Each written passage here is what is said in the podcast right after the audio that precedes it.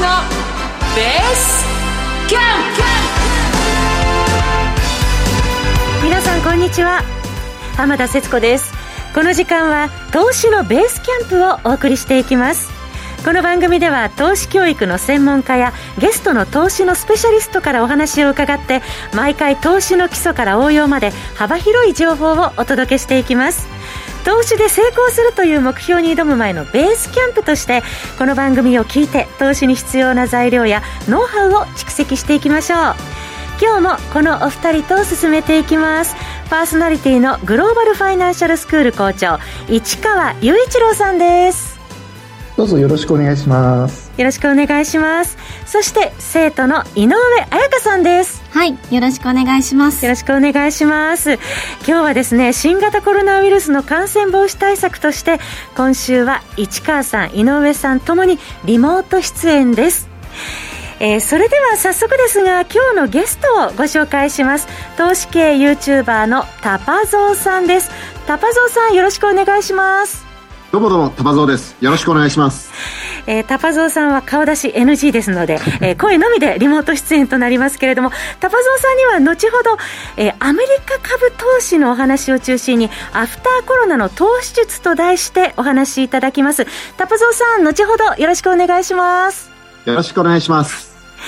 えー、さて、この番組は YouTube でも同時配信しています。また、番組ウェブサイトには今日の資料がダウンロードできますので、えー、ご用意できる方はお手元にご用意いただいて番組をお楽しみください。それでは早速番組を進めてまいりましょう。この番組はグローバルファイナンシャルスクールの制作協力でお送りします。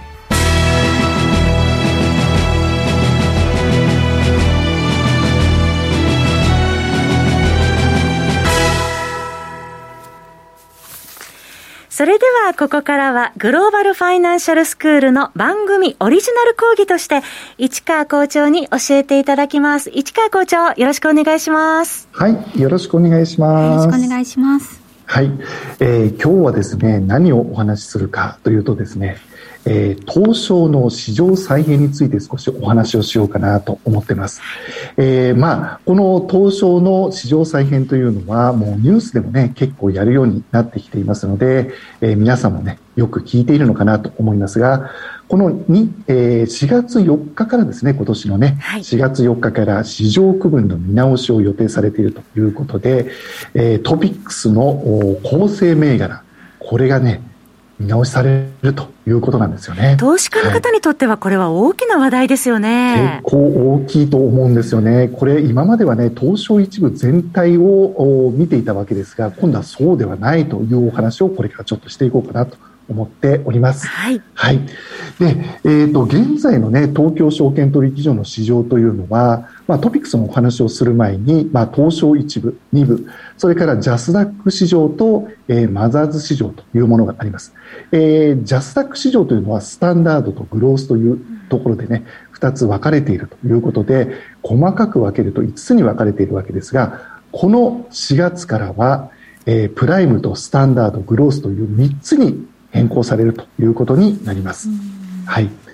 で、これに伴ってね、指数も再編されて、トピックスの構成銘柄も見直しされていくということで、ここはね、投資家さんもしっかりと見ていかなければいけない部分じゃないかなと思っております。実際どのように見直しされるんでしょうか、トピックスは。そうですね、えーと、この後ね、詳しく見ていくんですが、まずね、数が変わってくるということですね。で、本来であれば、東証一部の銘柄がトピックスだったわけなので、なんとなくイメージからすると、プライム市場、これが、まあ、いわゆる、えー、一番スタンダード、スタンダードじゃなくて、一番位の高いステージになるということなので、東証一部に入っていた銘柄の多くがね、このプライムの市場に行くわけですが、このプライムの市場に入っていたからとはいえ、すべてが選ばれるわけではないということなんですよね。はい。なので、えー、実は数が減ってしまうというところがあります。で、この数がどのくらい減ってしまうのかというと、えー、今大体ですね、東証一部に、えー、上場している銘柄というのが、えー、2200弱ぐらい上場していますが、はい、これがぐっと減ってしまいまして、なんと新トピックスの場合は1500弱まで減らされてしまうというところがあります。これ結構大きくないですか？そうですね。かなり減らされてしまうんですね。うん、で、これ減ってしまうと心配なのが何かというところなんですが、今度減ってしまうと、そこから外された銘柄を持っている方、これすごく心配じゃないですか。例えば自分が、えー、東証一部だからということで、そこに投資をしていたけれども、それがトピックスが、から外されるとなれば、当然、やはりいい気持ちはしないというか、ドキドキしてますよね。なんか下がっちゃうんじゃないかというふうに思われがちだと思うんですが、実はね、いきなり新トピックスになったからといって、今までの銘柄が全てごそっと抜け落ちるというわけではないということなので、その辺はね、少し安心していただきたいなと思ってます。では、どのようにして変わっていくのかというところなんですが、実はこの再編後の新トピックスというのは、えー、流通株式時価総額100億円以上の銘柄というふうに基準が決められています。ということで、この基準から下げられてしまう場合、つまりここに当てはまらない場合ですよね。この100億円未満になってしまった銘柄は、段階的ウェイト低減銘柄というふうに名付けられ、これに指定されるわけですね。で、これに指定されるとどういうことになるのかというところなんですが、これは実はすぐに下ろされるということではなくて、2025年の1月末の時点、これまでに段階的に除外されていくということになります。猶予措置があるということですね。そうですね。はい、この猶予措置があるだけでも、だいぶ違うんじゃないかなと思うんですよね。安心感が。いきなり外されないということで。これ、いきなり外されるということになると、えー、指数にもね、大きな影響が出てくる可能性もあるので、この辺は少し安心してもいいのかなというふうに思います。そうですね。それに一気に、あの、株価の急落が起こったりするんじゃないかとかね、そういう投資家の方は、えー、心配してしまいますもんね。はい、急に除外されてしまうと。おっしゃる通りですね。その心配がね、だいぶなくなってきているということで、えー、いいのかなというふうに思っています。はい。はい。で、もう一つね、実は注目していただきたいのが、このトピックス以外にもね、新しい指数ができるということなんですね。はい、どんな指数なのかというと、これもうそのまんまなんですが、えー、えーと今ね、お手元に皆さん資料があると思うんですが、はい、えー、この資料のね、ちょっと2ページ目を見ていただきたいなと思います。はい、この資料の2ページ目のところを見ていただくと、えー、まずね、えー、これ、えー、 TOPIX の推移というものが出ています。はい、で、えー、あ、ごめんなさい。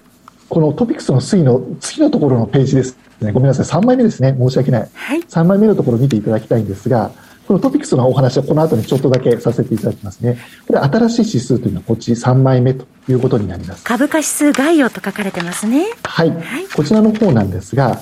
えー、もうそのままなんですね。プライム、えー、東証プライム市場指数というのと、東証スタンダード指数、それから東証グロース市場指数というもののこの3つに分かれるということになります。で、これが新しい指数なんですが、これは基準日が4月1日、これすべてね、1000ポイントから始まるということになります。ということで、この1000ポイントになっていますので、えー、今後ね、この3つの市場がどんな動きをしていくのか、関連性があるのか、は,、えー、はたまたね、えー、別な動きをしていくのかというところ、これすごく楽しみになるところかなと思っています。で、ここ3つの市場に分かれるということで、プライム市場、スタンダード市場、グロース市場とあるんですが、一番下のグロース市場はね、えー、これまでのマザーズ指数なんかがたくさん入ってくると思います。はい、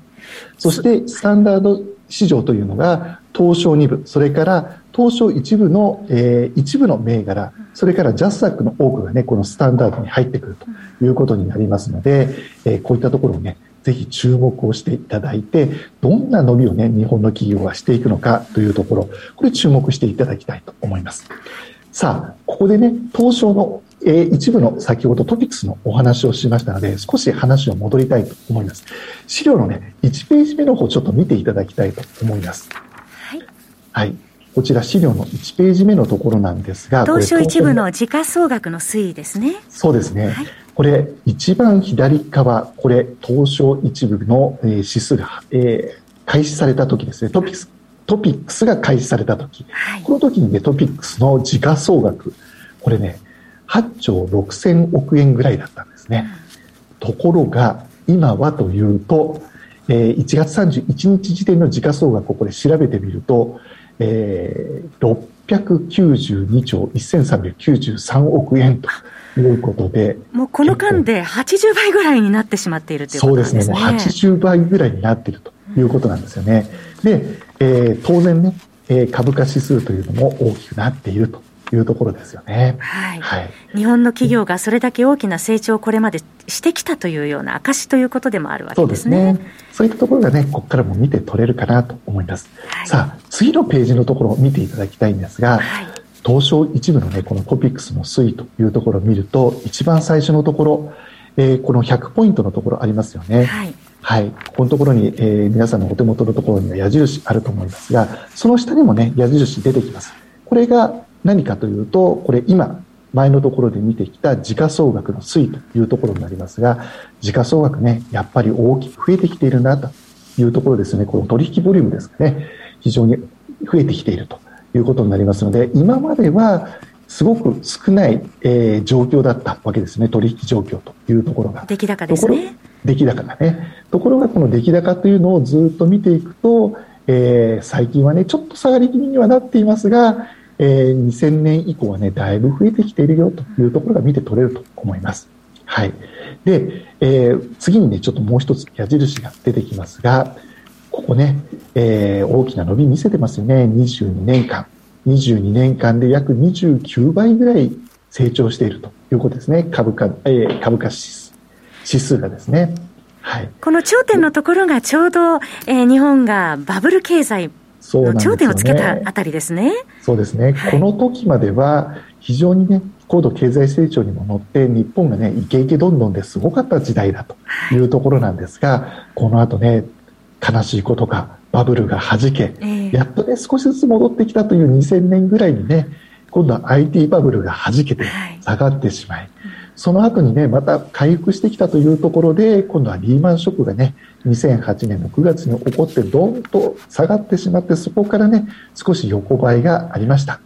で東日本大震災もあったということでなかなかね上昇しづらかったんですがその後安倍内閣ね、えー、発足されたということから今度はね日本の景気がまた戻ってきたということで現在に至り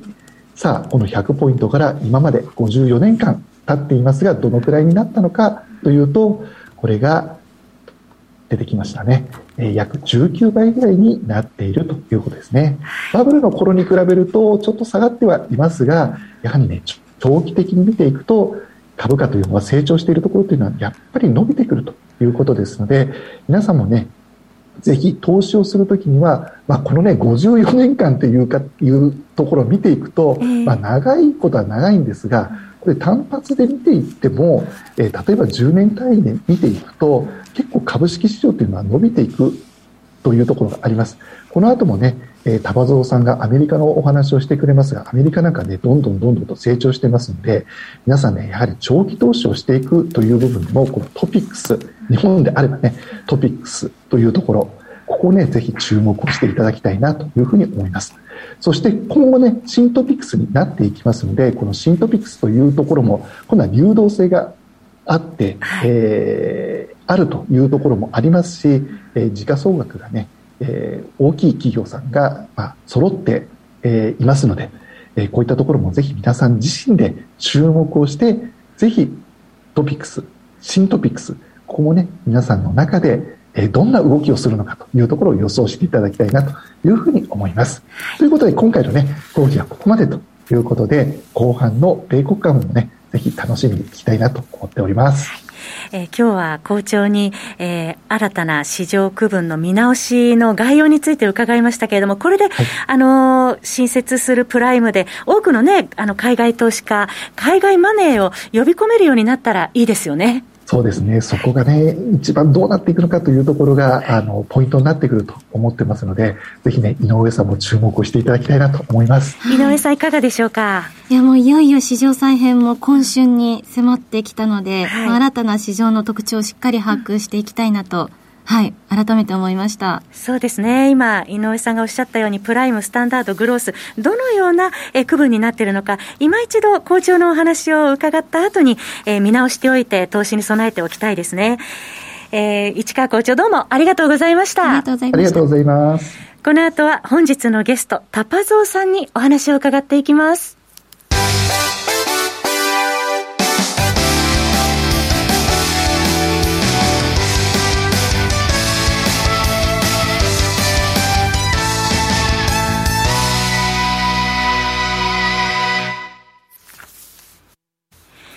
それではここからは投資系 YouTuber のタパゾウさんにお話を伺います。タパゾウさんとはリモートでご出演いただいてお話を伺っていきたいと思います。タパゾウさんよろしくお願いします。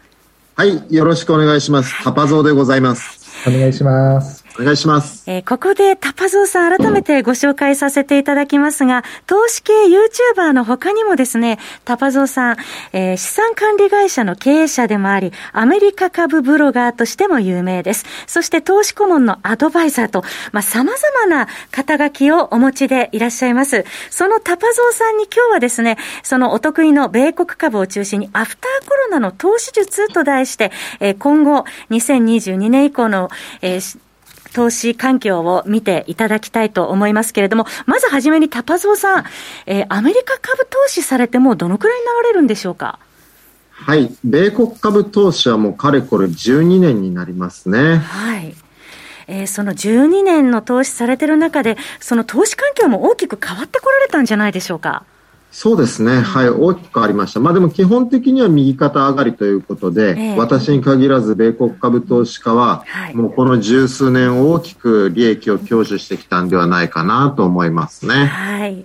えー、また、その年間で昨年も、えー、アメリカ株見てみますと、まあ4割以上、えー、上昇しているっていうところですよね。はい、そうですね。私もあの、やっぱコロナ以後が人生で一番、利益が出ましたね。あそうですか。あの、今、タパゾウさんのお話で、まあ、コロナ以降に利益が多く出たとおっしゃってますけれども、それで結構周りでも海外投資始める方が増えて、海外投資も今盛んな時期を迎えているっていう感じじゃないでしょうか。そうですね。私が始めた頃なんていうのは、為替とかのやっぱりリスクもあるので、ええ、そこまでリスク取れないという方が多かったんですけども、はい、ここに来てやっぱり、こう実績が出てきたので、はい、皆さんそれが常識になりつつあるのかなという大きな時代の変化を感じますね。はい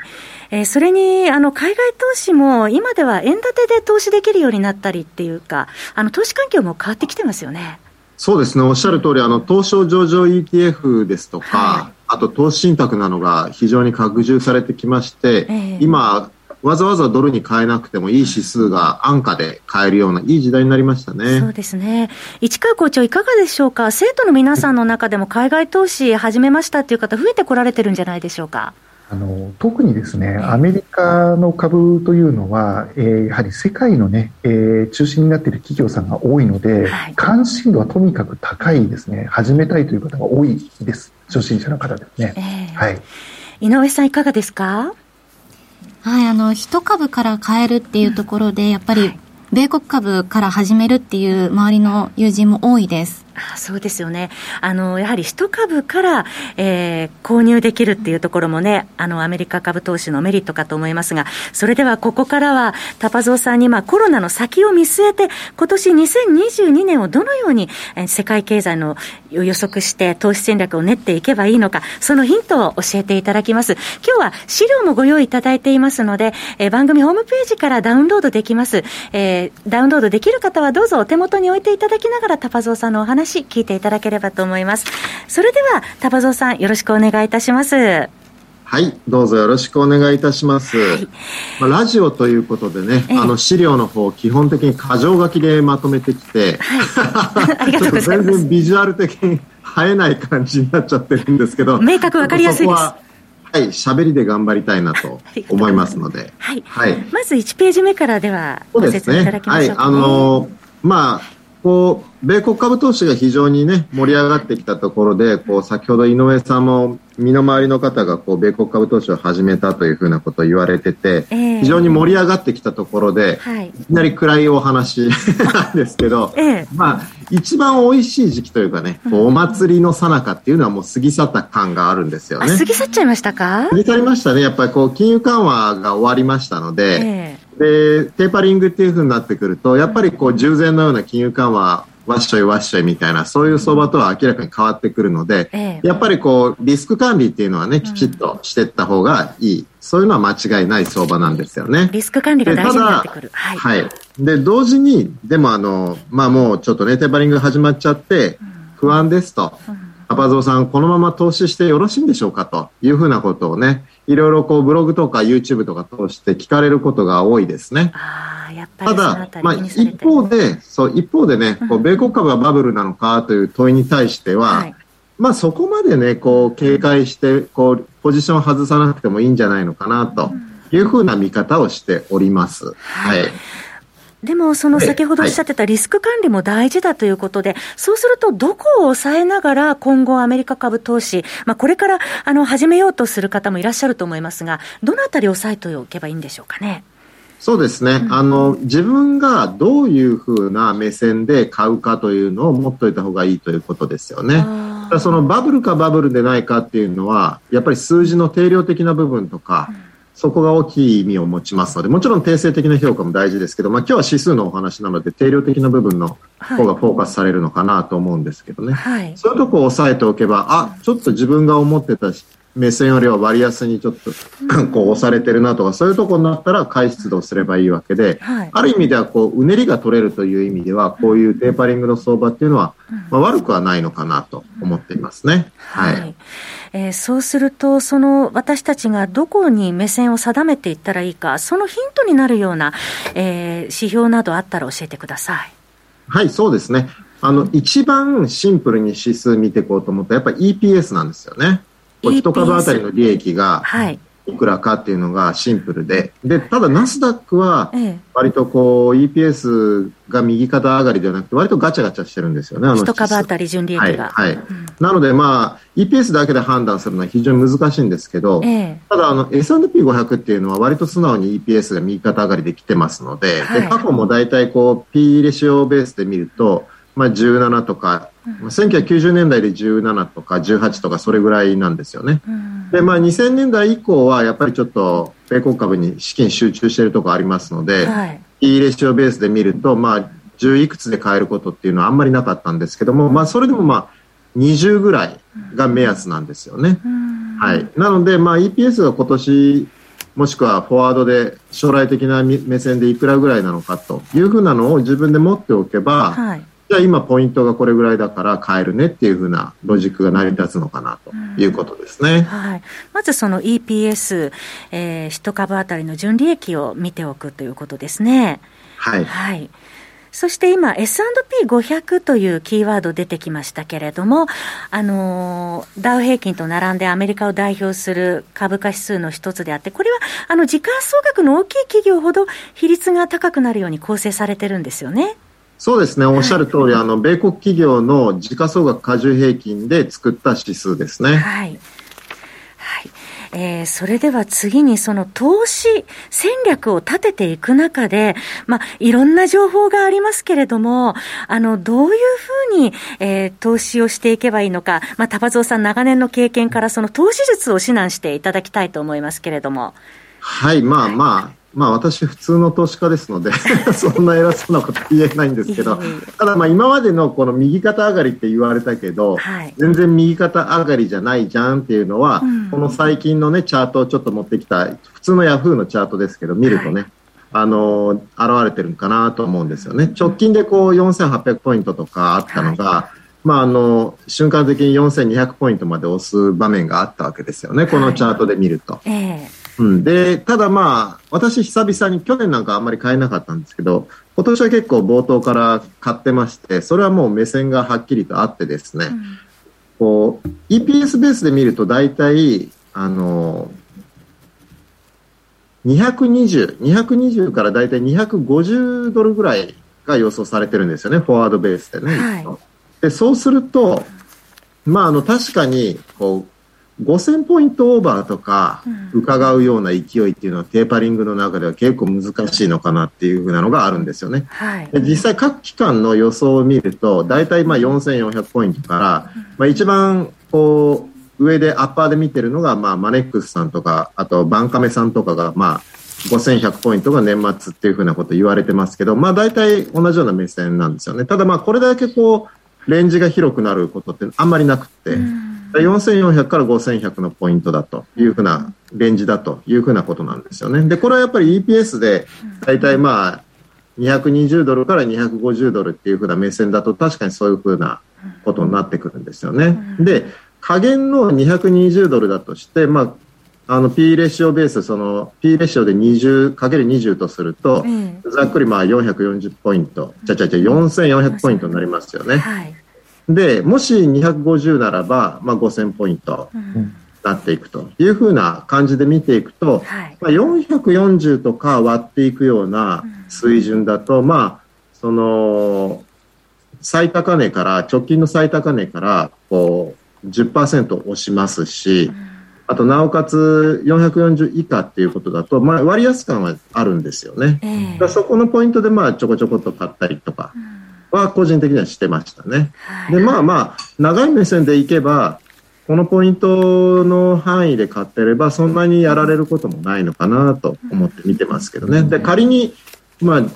あの、従前のような P レーション17、18ベースでいったとしても、4000割れるようなことであったらば、ええちょっと強気に出ようかなと思って見てますね。はい。はい、ちょうど S&P500、まあ、今週4000ポイント台の半ばぐらい推移しているというところですね。そうですね。だ先週なんかはね、結構美味しい場面がありましたよね。そうですね。結構下がる場面もありましたもんね。そうです、そうです。ただ、マーケットの雰囲気って悪くなるから、そういう場面って初心者さんって結構買いにくいと思うんですけど、今みたいなシンプルなロジック持ってれば、はい、あだいぶ下げてきたから、ちょっと買ってみようかなとか、そういうふうなのができると思うんですよね。はい。これは個別株も全く一緒で、個別株もまあ、いくらぐらいだったら妥当な値段だなと。だこれ以下になったら買おうと。だ理由はこうこうこうだからっていうのを自分なりに持っておくと、はい、マーケットとうまく付き合えるということですね。はい、えー、今、自分になりの理由をしっかり抱いておくことが大事というお話ありました。